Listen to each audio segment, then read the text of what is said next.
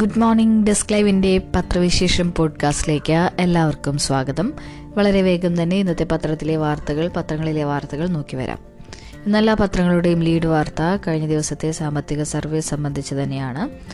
സമ്പദ് വ്യവസ്ഥ ശക്തമെന്ന് സാമ്പത്തിക സർവേ വളരും എട്ട് പോയിന്റ് അഞ്ച് ശതമാനം വരെ. എന്ന തലക്കെട്ടോടുകൂടിയാണ് മാതൃഭൂമി ഈ വാർത്ത നൽകിയിരിക്കുന്നത്. കോവിഡ് മഹാമാരിക്ക് മുൻപുള്ള നിലവാരത്തിലേക്ക് രാജ്യത്തിന്റെ മൊത്ത ആഭ്യന്തര ഉൽപാദനം എത്തുമെന്ന സൂചനയിൽ സാമ്പത്തിക സർവേ റിപ്പോർട്ട്. ഏപ്രിൽ ഒന്നിന് തുടങ്ങുന്ന അടുത്ത സാമ്പത്തിക വർഷം എട്ട് മുതൽ എട്ടര ശതമാനം വരെ സാമ്പത്തിക വളർച്ച പ്രതീക്ഷിക്കുന്നതായാണ് സർവേ പറയുന്നത്. മാർച്ച് മുപ്പത്തിയൊന്നിന് അവസാനിക്കുന്ന നടപ്പ് സാമ്പത്തിക വർഷത്തിൽ ജി ഡി പി ഒൻപത് പോയിന്റ് രണ്ട് ശതമാനം വരെ എത്തുമെന്നും കേന്ദ്ര ബജറ്റിന് മുന്നോടിയായി ധനമന്ത്രി നിർമ്മലാ സീതാരാമൻ പാർലമെന്റിൽ വെച്ച സർവേയിൽ വ്യക്തമാക്കി. മഹാമാരി കാരണം വീണ്ടും സാമ്പത്തിക തടസ്സങ്ങൾ ഉണ്ടാകില്ലെന്നും കാലവർഷം സാധാരണ നിലയിൽ ലഭിക്കുമെന്നുമുള്ള കണക്കുകൂട്ടലിലാണ് എട്ടര ശതമാനം വരെ വളർച്ച പ്രതീക്ഷിക്കുന്നത്. അന്താരാഷ്ട്ര വിപണിയിൽ എണ്ണവില എണ്ണവില വീപ്പയ്ക്ക് എഴുപത് മുതൽ എഴുപത്തിയഞ്ച് ഡോളറിൽ നിൽക്കുകയും വേണം. സ്വകാര്യ മേഖലയിൽ അടുത്ത വർഷം മികച്ച വളർച്ചയുണ്ടാകുന്നത് സാമ്പത്തിക മേഖലയുടെ തിരിച്ചുകയറലിന് സഹായിക്കും. കോവിഡ് ഏറ്റവും കുറച്ച് ബാധിച്ചത് കാർഷിക മേഖലയെയാണ്. നടപ്പ് വർഷം മൂന്ന് പോയിന്റ് ഒൻപത് ശതമാനം വളർച്ച നേടി. കഴിഞ്ഞ വർഷം ഇത് മൂന്ന് പോയിന്റ് ആറ് ശതമാനമായിരുന്നു. കഴിഞ്ഞ വർഷം ഏഴ് ശതമാനം ഇടിവ് നേരിട്ട വ്യവസായ മേഖല ഈ വർഷം പതിനൊന്ന് പോയിന്റ് എട്ട് ശതമാനം വളർ വളർന്നു. സേവന മേഖലയിൽ മുൻ വർഷം എട്ട് പോയിന്റ് നാല് ശതമാനത്തിന്റെ ഇടിവുണ്ടായിരുന്നത് ഇക്കുറി എട്ട് പോയിന്റ് രണ്ട് ശതമാനം വളർച്ചയായി മാറി. കോവിഡും രാജ്യവ്യാപക അടച്ചിടലും കാരണം രണ്ടായിരത്തി ഇരുപത് ഇരുപത്തിയൊന്നിൽ സാമ്പത്തിക വളർച്ച ഏഴ് പോയിന്റ് മൂന്ന് ശതമാനമായി കുറഞ്ഞിരുന്നു. രണ്ടായിരത്തി ഇരുപത് ഇരുപത്തിയൊന്ന് പകുതി മുതൽ സാമ്പത്തിക രംഗം തിരിച്ചു കയറി. രണ്ടായിരത്തി ഇരുപത്തിയൊന്ന് ഏപ്രിൽ മുതൽ ജൂൺ വരെയുണ്ടായ രണ്ടാം കോവിഡ് തരംഗം ആദ്യത്തേതിനേക്കാൾ രൂക്ഷമായിരുന്നു. ഒന്നാം തരംഗത്തിലെ അടച്ചിടലിനിടെയുണ്ടായ അത്രയും സാമ്പത്തിക പ്രശ്നങ്ങൾ രണ്ടാമത്തേത് കാരണം സംഭവിച്ചില്ല. അടുത്ത വർഷത്തെ വെല്ലുവിളികൾ നേരിടാൻ സാമ്പത്തിക മേഖല ശക്തമാണെന്നും സർവേ പറയുന്നു.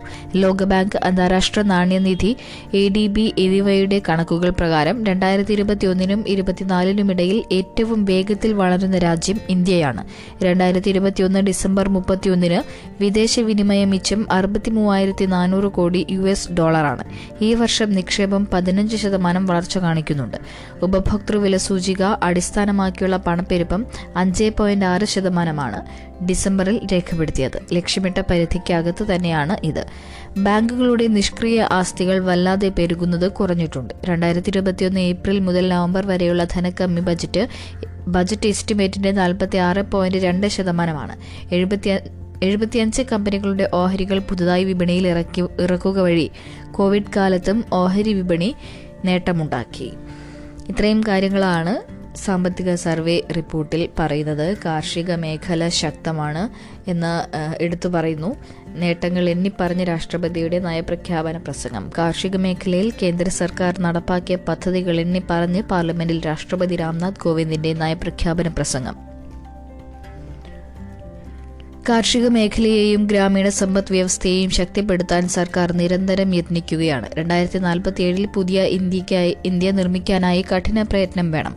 ഗ്രാമീണർ പാവപ്പെട്ടവർ പട്ടികജാതി വർഗ വിഭാഗങ്ങൾ പിന്നാക്ക വിഭാഗങ്ങൾ തുടങ്ങിയവർക്കാണ് സർക്കാർ മുൻതൂക്കം നൽകുന്നത്.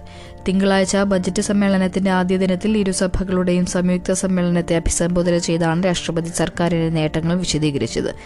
പ്രതിസന്ധിക്കിടയിലും രാജ്യത്തെ കർഷകർ മുപ്പത് കോടി ടൺ ഭക്ഷ്യധാന്യം ഉൽപ്പാദിച്ചു. കാർഷികോൽപ്പന്ന ഉൽപ്പന്ന കയറ്റുമതി മൂന്ന് ലക്ഷം കോടി കവിഞ്ഞു. പി എം കിസാൻ പദ്ധതി പ്രകാരം പതിനൊന്ന് കോടി കുടുംബങ്ങൾക്ക് ഒന്ന് പോയിന്റ് എട്ട് ലക്ഷം കോടി രൂപ വിതരണം ചെയ്തു. നാൽപ്പത്തിമൂന്ന് നാനൂറ്റി മുപ്പത്തിമൂന്ന് ലക്ഷം ടൺ ഗോതമ്പ് സംഭരിച്ചു. ഇതിലൂടെ അൻപത് ലക്ഷം കർഷകർക്ക് ഗുണം ലഭിച്ചു. അടിസ്ഥാന സൗകര്യങ്ങൾ മെച്ചപ്പെടുത്താൻ വൻതോതിൽ സർക്കാർ നിക്ഷേപം നടത്തുന്നുണ്ടെന്നും രാഷ്ട്രപതി പറഞ്ഞു. രണ്ടായിരത്തി പതിനാറ് മുതൽ അൻപത്തിയെട്ട് മേഖലകളിലായി പതിനാറായിരം സ്റ്റാർട്ടപ്പുകൾ നിലവിൽ വന്നു. ഇതിലൂടെ ആറു ലക്ഷത്തിലേറെ തൊഴിലവസരങ്ങൾ നൽകി. ജി വരുമാനം ഒരു ലക്ഷം കോടിക്ക് മേലെയായി.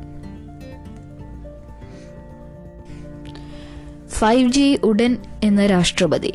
രാജ്യത്ത് ഫൈവ് ജി സാങ്കേതികവിദ്യ ഉടൻ നടപ്പാക്കുമെന്ന് രാഷ്ട്രപതി രാംനാഥ് കോവിന്ദ്. കുറഞ്ഞ നിരക്കിൽ ഇന്റർനെറ്റ് ലഭ്യമാകുന്ന രാജ്യങ്ങളിൽ ഒന്നാണ് ഇന്ത്യ എന്നും അദ്ദേഹം പറഞ്ഞു. പാർലമെന്റിന്റെ ബജറ്റ് സമ്മേളനത്തിന് തുടക്കമിട്ട് സെൻട്രൽ ഹാളിൽ രാജ്യസഭയുടെയും ലോക്സഭയുടെയും സംയുക്ത സമ്മേളനത്തെ അഭിസംബോധന ചെയ്യുകയായിരുന്നു രാഷ്ട്രപതി. കോവിഡ് പ്രതിസന്ധിക്കിടയിലും ഇന്ത്യയെ ലോകത്തെ ഏറ്റവും വേഗത്തിൽ വളരുന്ന സമ്പദ് വ്യവസ്ഥയാക്കി നിലനിർത്താൻ കേന്ദ്ര സർക്കാരിന്റെ നിരന്തര ശ്രമങ്ങൾ കൊണ്ട് സാധിച്ചു. ഇന്ത്യയുടെ വളർച്ചയിൽ ലോകം വിശ്വസിക്കുന്നതിന് തെളിവായി വിദേശ നിക്ഷേപവും കുതിച്ചുയർന്നുവെന്നും രാഷ്ട്രപതി ചൂണ്ടിക്കാട്ടി. ഇനി മറ്റു വാർത്തകളിലേക്ക് പോയാൽ ഞായർ നിയന്ത്രണം തുടരും. ജില്ലകളെ എ ബി സി കാറ്റഗറിയാക്കിയുള്ള നിയന്ത്രണം തുടരും. സംസ്ഥാനത്ത് നിലവിലുള്ള കോവിഡ് നിയന്ത്രണങ്ങൾ തുടരാൻ അവലോകന യോഗം തീരുമാനിച്ചു. ലോക്ഡൌണിന് സമാനമായ നിയന്ത്രണങ്ങൾ അടുത്ത ഞായറാഴ്ചയും ഉണ്ടാകും. അന്ന് അവശ്യ സർവീസുകളെ അനുവദിക്കൂ. എ ബി സി കാറ്റഗറി അടിസ്ഥാനമാക്കി ജില്ലാ അടിസ്ഥാനത്തിൽ ഏർപ്പെടുത്തിയ നിയന്ത്രണങ്ങളും തുടരും. കോവിഡ് വ്യാപനത്തിൽ നേരിയ കുറവുള്ളതായി യോഗം വിലയിരുത്തി. ആദ്യഘട്ടത്തിൽ തീവ്ര വ്യാപനമുണ്ടായ തിരുവനന്തപുരം വയനാട് കാസർഗോഡ് ജില്ലകളിൽ കുറഞ്ഞിട്ടുണ്ട്. ആശുപത്രികളിലും തീവ്രപരിചരണ വിഭാഗത്തിലും പ്രവേശിപ്പിക്കപ്പെടുന്നവരുടെ എണ്ണം പരിഗണിക്കുമ്പോൾ സ്ഥിതി നിയന്ത്രണത്തിലാണ്. നാൽപ്പത്തിരണ്ടായിരത്തി ഒരുന്നൂറ്റി അൻപത്തിനാല് പേർക്കാണ് പുതുതായി കോവിഡ് സ്ഥിരീകരിച്ചത്. ടി പി ആർ നാൽപ്പത്തി രണ്ട് പോയിന്റ് നാല് ശതമാനം. സംസ്ഥാനത്ത് ഇന്നലെ നാൽപ്പത്തിരണ്ടായിരത്തി ഒരുന്നൂറ്റി അൻപത്തിനാല് പേർക്ക് കോവിഡ് സ്ഥിരീകരിച്ചു. ഒൻപത് ലക്ഷത്തി ഒൻപതിനായിരത്തി നാനൂറ്റി പത്ത് സാമ്പിളുകളാണ് പരിശോധിച്ചത്. തൊണ്ണൂറ്റൊൻപതിനായിരത്തി നാനൂറ്റി പത്ത് സാമ്പിളുകളാണ് പരിശോധിച്ചത്. രോഗസ്ഥിരീകരണ നിരക്ക് നാൽപ്പത്തിരണ്ട് പോയിന്റ് നാല് ശതമാനം. ഇന്നലെ പത്ത് മരണം സ്ഥിരീകരിച്ചു. ആകെ മരണം അൻപത്തിനാലായിരത്തി മുന്നൂറ്റി തൊണ്ണൂറ്റി അഞ്ച് നിലവിൽ മൂന്ന് ലക്ഷത്തി അൻപത്തി ഏഴായിരത്തി അഞ്ഞൂറ്റി അൻപത്തിരണ്ട് പേരാണ് ചികിത്സയിലുള്ളത്. ഇന്നലെ മുപ്പത്തി എണ്ണായിരത്തി നാനൂറ്റി അൻപത്തി എട്ട് പേർ കോവിഡ് മുക്തരായി. കഴിഞ്ഞ ദിവസം ഏറെ ചർച്ചയായ മീഡിയ വൺ ചാനലിന് ഏർപ്പെടുത്തിയ കേന്ദ്ര വിലക്കാണ് ഇന്ന് മാധ്യമം പത്രത്തിന്റെ ലീഡായി നൽകിയിട്ടുള്ളത്. മീഡിയ വണിന് കേന്ദ്ര വിലക്ക് ഉത്തരവ് ഹൈക്കോടതി മരവിപ്പിച്ചു സംപ്രേഷണം പുനരാരംഭിച്ചു. മീഡിയ വൺ ചാനലിന്റെ സംപ്രേഷണം കേന്ദ്ര വാർത്താ വിതരണ മന്ത്രാലയം തടഞ്ഞു. ഉത്തരവ് ഹൈക്കോടതി മരവിപ്പിച്ചു. സുരക്ഷാ കാരണങ്ങളാൽ ചാനലിന്റെ അനുമതി പിൻവലിക്കുകയാണെന്ന് ആണ് കാണിച്ച് തിങ്കളാഴ്ച രാവിലെയാണ് മന്ത്രാലയത്തിന്റെ ഉത്തരവ് ചാനലിന് ലഭിച്ചത്. ഇതിന് പിന്നാലെ ഉച്ചയോടെ സംപ്രേഷണം നിർത്തിവച്ചു. കേന്ദ്ര ഉത്തരവിനെതിരെ ചാനൽ അടിയന്തരമായി ഹൈക്കോടതിയെ സമീപിച്ച് സ്റ്റേ സമ്പാദിക്കുകയായിരുന്നു. ജസ്റ്റിസ് എൻ നാഗരേഷിന്റെ സിംഗിൾ ബെഞ്ച് രണ്ട് ദിവസത്തേക്കാണ് ഇടക്കാല ഉത്തരവിലൂടെ സ്റ്റേ അനുവദിച്ചത്. വൈകുന്നേരം ഏഴേകാലോടെ സംപ്രേഷണം പുനരാരംഭിച്ചു. കേസ് ബുധനാഴ്ച വീണ്ടും ഹൈക്കോടതി പരിഗണിക്കും. ദേശസുരക്ഷാ പ്രശ്നമടക്കം അടിസ്ഥാനരഹിത ആരോപണങ്ങൾ ഉന്നയിച്ച് ചാനലിന് ഏകപക്ഷീയമായി അനുമതി നിഷേധിക്കുന്നത് നിർഭാഗ്യകരവും അവകാശ നിഷേധവുമാണെന്ന് കാണിച്ചാണ് മീഡിയ വൺ ചാനൽ ഉടമകളായ മാധ്യമം ബ്രോഡ്കാസ്റ്റ് ബ്രോഡ്കാസ്റ്റിംഗ് ലിമിറ്റഡ് കോടതിയെ സമീപിച്ചത്. വാർത്താധിഷ്ഠിത ചാനൽ എന്ന നിലയിൽ രണ്ടായിരത്തി ഇരുപത്തിയൊന്ന് സെപ്റ്റംബർ ഇരുപത്തിയൊൻപത് വരെയുള്ള പ്രവർത്തനത്തിന് കേന്ദ്ര സർക്കാർ അനുമതി നൽകിയിരുന്നതായി ഹർജിയിൽ ചൂണ്ടിക്കാട്ടി. ഇതിനുശേഷം അനുമതി പുതുക്കാനും സുരക്ഷാ ക്ലിയറൻസിനും അപേക്ഷ നൽകിയെങ്കിലും തള്ളിയതായോ തള്ളിയെങ്കിൽ അതിനുള്ള കാരണമോ അറിയിച്ചിട്ടില്ല. ഇതിനിടെയാണ് ദേശസുരക്ഷയും പൊതുസമാധാനവും സംബന്ധിച്ച കേബിൾ നെറ്റ്വർക്ക് ചട്ടലംഘനം ചൂണ്ടിക്കാട്ടി അനുമതി റദ്ദാക്കാൻ റദ്ദാക്കാതിരിക്കാൻ കാരണം തേടി ജനുവരി അഞ്ചിന് നോട്ടീസ് നൽകിയത്. ആഭ്യന്തര മന്ത്രാലയത്തിൽ നിന്ന് സുരക്ഷാ ക്ലിയറൻസ് ലഭിക്കാത്ത സാഹചര്യവും നോട്ടീസിൽ സൂചിപ്പിച്ചിരുന്നു. തങ്ങളെ കൂടി കേൾക്കാതെ അനുമതി റദ്ദാക്കാനാവില്ലെന്നതടക്കം ചൂണ്ടിക്കാട്ടി ജനുവരി പതിനെട്ടിന് മറുപടി നൽകി. ദേശവിരുദ്ധ പ്രവർത്തനങ്ങളിൽ ഏർപ്പെട്ടിട്ടില്ല. എന്നിട്ടും അനുമതി റദ്ദാക്കി ഉത്തരവിടുകയായിരുന്നുവെന്ന് ഹർജിക്കാർ വ്യക്തമാക്കി. കേബിൾ നെറ്റ്വർക്ക് ചട്ടലംഘനവുമായി ബന്ധപ്പെട്ട സുപ്രീം കോടതി ഉത്തരവ് പ്രകാരമാണ് നടപടിയെന്നും കാരണം കാണിക്കൽ നോട്ടീസ് നൽകുകയും മറുപടി കൈപ്പറ്റുകയും ചെയ്യാത്ത ചെയ്ത സാഹചര്യത്തിൽ നീതി നിഷേധിക്കപ്പെട്ടിട്ടില്ലെന്നും കേന്ദ്രത്തിനു വേണ്ടി ഹാജരായ അസിസ്റ്റന്റ് സോളിസിറ്റർ ജനറൽ വാദിച്ചു. ഇടക്കാല ഉത്തരവിടരുതെന്നും വിശദീകരണം അറിയിക്കാൻ സമയം അനുവദിക്കണമെന്നും ആവശ്യപ്പെട്ടു. എന്നാൽ വീണ്ടും ഹർജി പരിഗണിക്കുന്ന ബുധനാഴ്ച വരെ ഉത്തരവ് മരവിപ്പിക്കുന്നതായി കോടതി അറിയിച്ചു. വലിയ രീതിയിലുള്ള പ്രതിഷേധ പ്രതികരണങ്ങൾ കഴിഞ്ഞ ദിവസം ഇതിനെതിരെ വന്നിരുന്നു.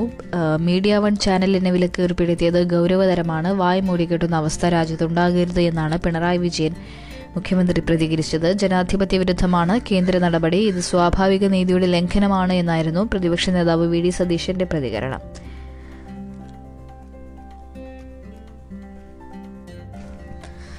ദിലീപും പ്രതികളും ഹാജരാക്കിയ ഫോണുകളിൽ ആശയക്കുഴപ്പം. ആവശ്യപ്പെട്ടവയിൽ ചിലത് ഹാജരാക്കിയില്ലെന്ന് പ്രോസിക്യൂഷൻ ഹർജി ഇന്ന് വീണ്ടും പരിഗണിക്കും.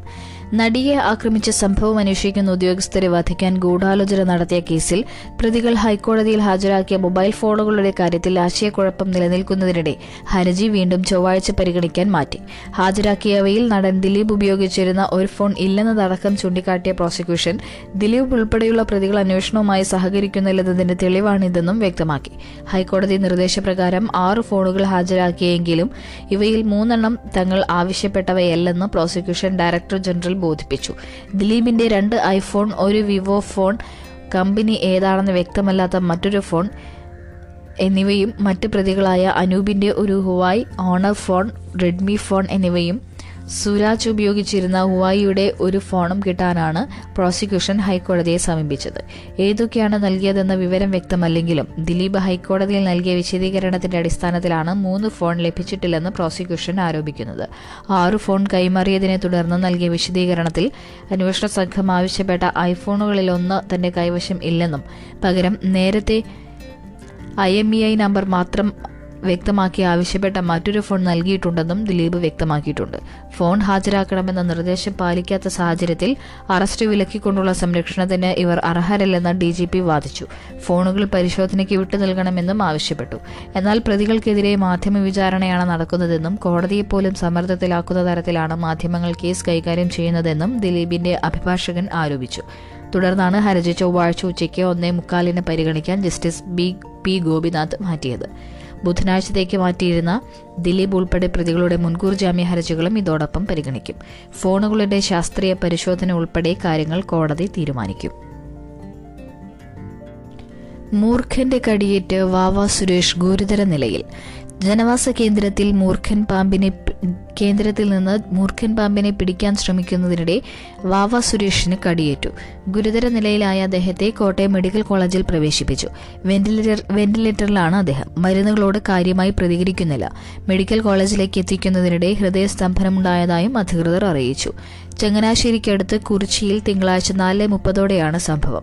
ഏഴടി നീളമുള്ള മൂർഖനെ പിടിച്ച് ചാക്കിലേക്ക് മാറ്റുന്നതിനിടെയാണ് സുരേഷിന്റെ വലതു തുടയിൽ കടിയേറ്റത്. ഉടൻ പിടിവിട്ടെങ്കിലും വീണ്ടും പാമ്പിനെ പിടിച്ച് ടിന്നിലാക്കി. തിങ്കളാഴ്ച മൂന്ന് മണിയോടെ സ്ഥലത്തെത്തിയ സുരേഷ് പാമ്പ് ഒളിച്ചിരുന്ന കൽക്കെട്ട് പൊളിച്ചു മാറ്റി പുറത്തു ചാടിയ പാമ്പിനെ വാലിൽ തൂക്കിയെടുത്ത് ചാക്കിൽ കയറ്റാൻ ശ്രമിച്ചു. മൂന്ന് തവണ ചാക്കിൽ കയറിയെങ്കിലും ഉടൻ പുറത്തിറങ്ങി. വീണ്ടും ചാക്കിനുള്ളിൽ കയറ്റാനുള്ള ശ്രമത്തിനിടയിലാണ് കടിയേറ്റത്. പാമ്പിനെ കാലിൽ നിന്ന് പറിച്ചെറിഞ്ഞ ശേഷം ഇരു കൈയും കൊണ്ട് അമർത്തി രക്തം പുറത്തു കളഞ്ഞു. കരിങ്കൽ കൂടത്തിലേക്ക് കയറാൻ ശ്രമിച്ച പാമ്പിനെ പിടികൂടി. പിന്നീട് നാട്ടുകാരുടെയും പഞ്ചായത്ത് അംഗം ബി ആർ മഞ്ജീഷിന്റെയും സഹായത്തോടെ ആശുപത്രിയിലേക്ക് പുറപ്പെട്ടു. യു എയിൽ കോർപ്പറേറ്റ് നികുതി ഒൻപത് ശതമാനം.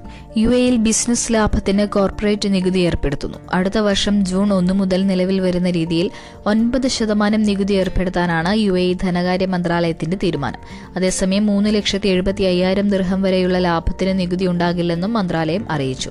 ചെറുകിട ഇടത്തരം വ്യാപാരങ്ങളെ പ്രോത്സാഹിപ്പിക്കുന്നതിന്റെ ഭാഗമായാണ് ഇത്.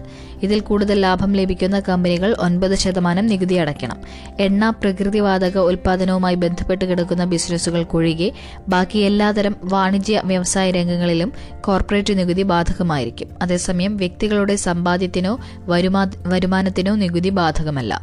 നൂതനാവിഷ്കാരങ്ങൾക്കും നിക്ഷേപങ്ങൾക്കും മികച്ച സാഹചര്യം ഉറപ്പാക്കുന്ന യു എ ദേശീയ അന്താരാഷ്ട്ര തലങ്ങളിലെ ബിസിനസ് രംഗങ്ങളിൽ നടപ്പാക്കുന്ന നവീന ആശയങ്ങളുടെ ഭാഗമായുള്ളതാണ് കോർപ്പറേറ്റ് നികുതിയെന്ന് ധനമന്ത്രാലയം under secretary Younis Haji Alkhoori പറഞ്ഞു. കേന്ദ്ര ബജറ്റ് ഇന്ന് രാവിലെ പതിനൊന്നിന്. കേന്ദ്ര ബജറ്റ് ചൊവ്വാഴ്ച രാവിലെ പതിനൊന്നിന് ലോക്സഭയിൽ കേന്ദ്ര ധനമന്ത്രി നിർമ്മല സീതാരാമൻ അവതരിപ്പിക്കും. ഓൺലൈൻ മുഖേനയും മൊബൈൽ ആപ്പ് വഴിയും ബജറ്റ് ലഭ്യമാക്കും.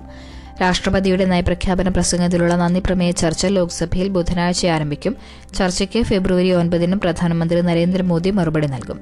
സ്വതന്ത്ര ഇന്ത്യയുടെ എഴുപത്തിയഞ്ചാം പൂർണ ബജറ്റ്. സ്വതന്ത്ര സ്വാതന്ത്ര്യത്തിന്റെ പ്ലാറ്റിനം ജൂബിലി ആഘോഷവേളയിലാണ് എഴുപത്തിയഞ്ചാമത്തെ പൂർണ ബജറ്റ് ഇന്ന് അവതരിപ്പിക്കപ്പെടുന്നത്. ഇതുവരെയായി തൊണ്ണൂറ്റി രണ്ടോളം ബജറ്റ് പ്രസംഗങ്ങൾ ഇന്ത്യ കേട്ടു. അതിൽ പതിനെട്ടെണ്ണം ഇടക്കാല ബജറ്റുകളോ ധനബില്ലുകളോ ആയിരുന്നു. ഫെബ്രുവരി അവസാന പ്രവൃത്തി ദിവസം എന്ന കൊളോണിയൽ പതിവ് മാറ്റി ഫെബ്രുവരി ഒന്നാം തീയതിയിൽ ബജറ്റ് അവതരിപ്പിക്കുക എന്ന രീതി നിലവിൽ വന്നത് രണ്ടായിരത്തി പതിനേഴിലാണ്. പഴയ കൊച്ചി ദിവാനായിരുന്ന അന്നത്തെ ധനമന്ത്രി ആർ കെ ഷൺമുഖം ചെട്ടിയായിരുന്നു സ്വതന്ത്ര ഇന്ത്യയിലെ ആദ്യ ബജറ്റ് അവതരിപ്പിച്ചത്. രാജ്യത്തെ മാറ്റിമറിച്ച് സ്വാധീനിച്ച ബജറ്റുകളുടെ ചരിത്രത്തെക്കുറിച്ച് കൂടുതൽ വാർത്തകൾ മാതൃഭൂമി ഉൾപേജുകളിൽ നൽകുന്നു. ഉന്നത പഠനം ആറ് ഘട്ടം. ബിരുദതലത്തിൽ ഒരു വർഷത്തെ പഠനം കൊണ്ടുകിട്ടുന്ന അണ്ടർ ഗ്രാജുവേറ്റ് സർട്ടിഫിക്കറ്റ് മുതൽ ബിരുദാനന്തര ബിരുദത്തിന് ശേഷമുള്ള പി എച്ച് ഡി വരെ ഉന്നത വിദ്യാഭ്യാസ രംഗത്ത് ഇനി ആറ് ലെവൽ യോഗ്യതകളുണ്ടാകുമെന്ന് യു ജി സിയുടെ കരട് മാർഗരേഖ. പുതിയ ദേശീയ വിദ്യാഭ്യാസ നയത്തിനനുസൃതമായാണ് ഉന്നത വിദ്യാഭ്യാസ യോഗ്യതാ ചട്ടക്കൂടിന്റെ കരട് തയ്യാറാക്കിയിരിക്കുന്നത്. ബിരുദതലത്തിലെ ആദ്യ വർഷം ലെവൽ ഫൈവ് പഠനമാണ്. ബിരുദ ബിരുദം ഒന്നാം വർഷത്തെ രണ്ട് സെമസ്റ്റർ പഠനവും രണ്ട് മാസത്തെ തൊഴിലധിഷ്ഠിത കോഴ്സ് ഉൾപ്പെടെ പത്ത് ക്രെഡിറ്റ് ക്രെഡിറ്റ് ബ്രിഡ്ജ് കോഴ്സുകളും ചെയ്താൽ യു ജി സർട്ടിഫിക്കറ്റ് ലഭിക്കും. സമാനമായി തുടർ ലെവലുകളുമുണ്ട്.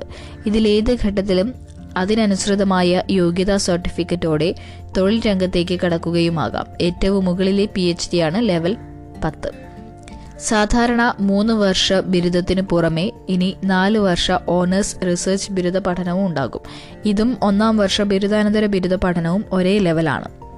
നാല് വർഷ ബിരുദം പൂർത്തിയാക്കുന്നവർക്ക് ഒരു വർഷം കൊണ്ട് ബിരുദാനന്തര ബിരുദം നേടാം. മൂല്യനിർണയവും മാറും.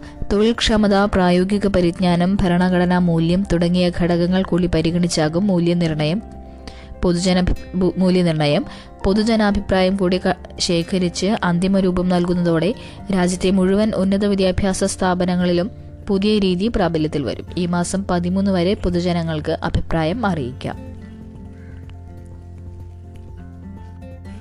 ലോക ഗെയിംസ് അത്ലറ്റ് പുരസ്കാരം ശ്രീജഷിന് ഇന്ത്യൻ ഹോക്കി ടീമിന്റെ Malayali goalkeeper P R ശ്രീജഷിന് രണ്ടായിരത്തി ഇരുപത്തിയൊന്നിലെ ലോക ഗെയിംസ് അത്ലറ്റ് പുരസ്കാരം. തുടർച്ചയായ രണ്ടാം തവണയാണ് ഇന്ത്യയിൽ നിന്നുള്ള അത്ലറ്റ് ഈ പുരസ്കാരം സ്വന്തമാക്കുന്നത്. രണ്ടായിരത്തി ഇരുപതിൽ വനിതാ ഹോക്കി ടീം നായിക റാണി രാംപാലിനായിരുന്നു പുരസ്കാരം. മറ്റുള്ളവരെ ബഹുദൂരം പിന്നിലാക്കിയാണ് ഓൺലൈൻ വോട്ടിംഗിൽ ശ്രീജേഷ് മുന്നിലെത്തിയത്. വികസന പദ്ധതികളുടെ ഡി പി ആർ വിവരാവകാശ പരിധിയിൽ. വികസന പദ്ധതികൾ സംബന്ധിച്ച വിശദമായ പദ്ധതി രേഖ വിവരാവകാശ നിയമപ്രകാരം പൊതുജനങ്ങൾക്ക് ലഭ്യമാക്കണമെന്ന് ദേശീയ വിവരാവകാശ കമ്മീഷൻ. ഇതിന്റെ അടിസ്ഥാനത്തിൽ ഇടപ്പള്ളി മുത്തകുന്നം സ്ട്രെച്ചിലെ എൻ എച്ച് സിക്സ്റ്റി സെവൻ നിർമ്മാണവും വികസനവും സംബന്ധിച്ച ഡി പി ആർ വിവരാവകാശ നിയമപ്രകാരം പ്രസിദ്ധീകരിക്കണമെന്ന് ഉത്തരവിട്ടു. പദ്ധതിയുടെ പരിസ്ഥിതി സാമൂഹികാഘാത പഠനവും പുറത്തുവിടണം. വികസന പദ്ധതികളുടെ ഡി പി ആർ പൊതുജനത്തിന് ലഭ്യമാക്കുന്നത് സംബന്ധിച്ച് അധികാര കേന്ദ്രങ്ങൾ വിമുഖത പ്രകടിപ്പിക്കുമ്പോൾ ഏറെ പ്രാധാന്യമർഹിക്കുന്നതാണ് ദേശീയ വിവരാവകാശ കമ്മീഷണർ അമിത് പാണ്ഡേവിന്റെ ഉത്തരവ്. കാലിക്കറ്റിലും സർട്ടിഫിക്കറ്റിന് കൈക്കൂലി. എം ജി സർവകലാശാലയിൽ കൈക്കൂലി വാങ്ങിയ ഉദ്യോഗസ്ഥ പിടിയിലായതിനു പിന്നാലെ കാലിക്കറ്റ് സർവകലാശാലയിൽ സർട്ടിഫിക്കറ്റിനായി കൈക്കൂലി വാങ്ങിയതായി പരാതി. പ്രീ ഡിഗ്രി സർട്ടിഫിക്കറ്റിലെ പേര് തിരുത്താൻ ഗൂഗിൾ പേ വഴി ഗൂഗിൾ പേ വഴി അയ്യായിരം രൂപ വാങ്ങി കബളിപ്പിച്ചതായുള്ള യുവതിയുടെ പരാതിയിൽ പരീക്ഷാഭവനിലെ ജനറൽ സെക്ഷനിലെ അസിസ്റ്റന്റിനെതിരെ പ്രോ വൈസ് ചാൻസലറുടെ നേതൃത്വത്തിൽ അന്വേഷണം തുടങ്ങി. സർട്ടിഫിക്കറ്റിൽ പേര് തിരുത്താൻ അയ്യായിരം രൂപ ആവശ്യമില്ല. ഗൂഗിൾ പേ വഴി അധിക തുക ഈടാക്കിയ ഉദ്യോഗസ്ഥൻ ബാക്കി സ്വന്തമാക്കുകയായിരുന്നു. സർവകലാശാലയിൽ നിന്നുള്ള അറിയിപ്പിൽ നിന്നാണ് അയ്യായിരം രൂപ ആവശ്യമുണ്ടായിരുന്നില്ലെന്ന് പരാതിക്കാരിക്ക് മനസ്സിലായത്. ഒരു ഉദ്യോഗസ്ഥന് സ്വന്തം നിലയ്ക്ക് ഫീസുകൾ വാങ്ങാൻ കഴിയില്ല. സർവകലാശാലകളിലേക്ക് ഫീസ് ഔദ്യോഗിക അക്കൗണ്ട് വഴിയാണ് അടയ്ക്കേണ്ടത്. ഗുരുതരമായ കുറ്റമാണ് നടത്തിയതെന്നാണ് വിലയിരുത്തൽ. അന്വേഷണ റിപ്പോർട്ട് ചൊവ്വാഴ്ച വി സിക്ക് സമർപ്പിച്ചേക്കും. പണം തിരിച്ചു നൽകി പരാതി പിൻവലിപ്പിക്കാനും സമ്മർദ്ദമുണ്ടായിരുന്നു. ജനറൽ സെക്ഷനിലെ മറ്റൊരു അസിസ്റ്റന്റും കൈക്കൂലി വാങ്ങുന്നതായി ആരോപണമുയരുന്നുണ്ട്. ഇടതുപക്ഷ യൂണിയൻ പ്രവർത്തകരായ ഉദ്യോഗസ്ഥരെ രക്ഷിക്കാനുള്ള ശ്രമവും നടക്കുന്നുണ്ട്. രണ്ടാമത്തെ ഉദ്യോഗസ്ഥൻ നേരിട്ട് കൈക്കൂലി വാങ്ങിയതായാണ് ആക്ഷേപം. പരാതി ലഭിച്ചതായി P V C doctor M. Nasar സ്ഥിരീകരിച്ചു. അന്വേഷണം നടത്തി കുറ്റക്കാരാണെന്ന് കണ്ടെത്തിയാൽ കർശന നടപടിയുണ്ടാകുമെന്ന് അദ്ദേഹം കൂട്ടിച്ചേർത്തു. മന്ത്രി ആർ ബിന്ദുവിനെതിരായ പരാതി ഇന്ന് ലോകായുക്തയിൽ. കണ്ണൂർ സർവകലാശാല വൈസ് ചാൻസലർ ഡോക്ടർ ഗോപിനാഥ് രവീന്ദ്രന്റെ പുനർനിയമനത്തിന് ഉന്നത വിദ്യാഭ്യാസ മന്ത്രി ഡോക്ടർ ആർ ബിന്ദു ഗവർണർക്ക് ശുപാർശ നൽകിയത് ശുപാർശക്കത്ത് നൽകിയ നടപടി അധികാര ദുർവിനിയോഗവും സ്വജനപക്ഷപാതവുമാണെന്ന് കാണിച്ച് കോൺഗ്രസ് നേതാവ് രമേശ് ചെന്നിത്തല ലോകായുക്തയിൽ ഫയൽ ചെയ്ത പരാതിയിൽ ലോകായുക്ത ജസ്റ്റിസ് സുരേഖ് ജോസഫും ഉപലോയ- ഉപലോകായുക്ത ജസ്റ്റിസ് ഹാറൂൺ റാഷിദും ചൊവ്വാഴ്ച തുടർവാദം കേൾക്കും. ഓൺലൈനായാണ് കേസ് പരിഗണിക്കുന്നത്. വധഭീഷണി മുഴക്കി ആദിവാസി സഹോദരിമാർക്ക് നിരന്തര പീഡനം ബന്ധു അടക്കം രണ്ടുപേർ അറസ്റ്റിൽ. ആദിവാസിയൂരിലെ പെൺകുട്ടികളെ കൊല്ലുമെന്ന് ഭീഷണിപ്പെടുത്തി നിരന്തരം പീഡിപ്പിച്ച കേസിൽ വിതുര പട്ടംകുളിച്ചപ്പാറ സ്വദേശി വിനോദ് കിളിമാനൂർ അടയമൺ സ്വദേശി ശരത് എന്നിവരെ വിതുര പോലീസ് അറസ്റ്റ് ചെയ്തു. പതിനാറും പതിനാലും വയസ്സുള്ള സ്കൂൾ വിദ്യാർത്ഥിനികളായ സഹോദരിമാരെയാണ് ഒന്നാം മാതാപിതാക്കളായ മാതാപിതാക്കളുമായുള്ള ആത്മബന്ധം ദുരുപയോഗം ചെയ്ത് നിരന്തരം സഹോദരിമാരെയാണ് മാതാപിതാക്കളുമായുള്ള ആത്മബന്ധം ദുരുപയോഗം ചെയ്ത് നിരന്തര പീഡനത്തിന് ഇരയാക്കിയത്. ഇതിനിടെ പതിനാറുകാരിയെ ബലമായി തട്ടിയെടുത്ത് വീട്ടിൽ പൂട്ടിയിട്ടതോടെയാണ് പീഡനം പുറത്തറിയുന്നത്. പെൺകുട്ടികളുടെ മാതാവിന്റെ ബന്ധുവായ വിനോദ് പെൺകുട്ടികളുടെ വീട്ടിൽ നിത്യസന്ദർശകനായിരുന്നു. ഇതിനിടെ മൂത്ത സഹോദരിയെ പീഡിപ്പിച്ചു. സംഭവം പുറത്തു പറഞ്ഞാൽ കൊല്ലുമെന്ന് ഭീഷണിപ്പെടുത്തി പീഡനം തുടർന്നു. ബാലിക പേടിച്ച് വിവരം പുറത്തു പറയാതിരുന്നതോടെ ഇളയ സഹോദരിയെയും പീഡിപ്പിച്ചു. പിന്നീട് സുഹൃത്തായ ശരത്തിനെ പെൺകുട്ടികളുടെ മാതാപിതാക്കളില്ലാത്ത സമയം വീട്ടിലെത്തിച്ച് പീഡനത്തിന് അവസരമൊരുക്കി. പെൺകുട്ടിയുടെ മാതാപിതാക്കളും ഒന്നാം പ്രതിയും ഒരുമിച്ചാണ് റബ്ബർ ടാപ്പിംഗ് ജോലി ചെയ്തിരുന്നത്. വിതുരയിലെ പെൺകുട്ടികളുടെ വീട്ടിൽ വെച്ചും വിനോദിന്റെ നഗരൂരിലെ വീട്ടിൽ വെച്ചും പലതവണ പീഡനം നടന്നതായി പെൺകുട്ടികൾ മൊഴി നൽകി. മൂന്ന് ദിവസം മുൻപ് ഒന്നാം പ്രതി പതിനാറുകാരിയെ ബന്ധുവീട്ടിൽ നിന്നും ഫോണിൽ വിളിച്ചു വരുത്തി സ്കൂട്ടറിൽ വിതുരയിൽ നിന്ന് ബലമായി കൂട്ടിക്കൊണ്ടുപോയി നഗരൂരിലെ വീട്ടിലെത്തിച്ചിരുന്നു. ഇതറിഞ്ഞ് സ്ഥലത്തെത്തിയ മാതാപിതാക്കൾ പെൺകുട്ടിയെ പൂട്ടിയിട്ട നിലയിൽ കണ്ടെത്തുകയായിരുന്നു. അവിടെ നിന്ന് രക്ഷപ്പെട്ട് ഒളിവിൽ പോയ വിനോദിനെ പത്തനംതിട്ടയിലെ റബ്ബർ എസ്റ്റേറ്റിലെ ടാപ്പിംഗ് ജോലി നോക്കുന്ന സുഹൃത്തിന്റെ വീട്ടിൽ നിന്നും രഞ്ജിത്തിനെ പെരിങ്ങമലയിൽ നിന്നും പോലീസ് കസ്റ്റഡിയിലെടുത്തു. വിനോദ് രണ്ടു തവണ വിവാഹം കഴിച്ചിട്ടുണ്ടെന്നും രണ്ട് കുട്ടികളുണ്ടെന്നും പോലീസ് പറഞ്ഞു. വൈദ്യുതി നിരക്ക് കൂടും. യൂണിറ്റിന് ഒരു രൂപ കൂട്ടണമെന്ന് K S E B. Covid പ്രതിസന്ധിക്കിടെ സംസ്ഥാനത്ത് വൈദ്യുതി നിരക്ക് വർധനയ്ക്കും കളമൊരുങ്ങുന്നു. അടുത്ത ഒരു വർഷത്തേക്ക് യൂണിറ്റിന് പരമാവധി ഒരു രൂപ വർദ്ധിപ്പിക്കണമെന്നാണ് കെ എസ് സി ബിയുടെ ആവശ്യം. ഇതിന് കെ എസ് സി ബി തയ്യാറാക്കിയ താരിഫ് പെറ്റീഷൻ തിങ്കളാഴ്ച അംഗീകാരത്തിനായി റെഗുലേറ്ററി കമ്മീഷന് സമർപ്പിച്ചു. അഞ്ചു വർഷം കൊണ്ട് വൈദ്യുതി നിരക്ക് യൂണിറ്റിന് രണ്ട് രണ്ട് രൂപ മുപ്പത് പൈസ കൂട്ടുകയാണ് കെ എസ് സി ബിയുടെ ലക്ഷ്യം. രണ്ടായിരത്തി പതിമൂന്ന് രണ്ടായിരത്തി ഇരുപത് കാലത്ത് യൂണിറ്റിന് ഒരു രൂപയാണ് കൂട്ടിയത്. അപ്പോൾ ഇതൊക്കെയാണ് ഇന്ന് പത്രങ്ങളിൽ കാണാൻ കഴിയുന്ന പ്രധാന വാർത്തകൾ. എല്ലാവർക്കും ഒരിക്കൽ കൂടി ഒരു നല്ല ദിവസം ആശംസിച്ചുകൊണ്ട് പത്രവിശേഷം ഇവിടെ അവസാനിപ്പിക്കുന്നു. നന്ദി നമസ്കാരം.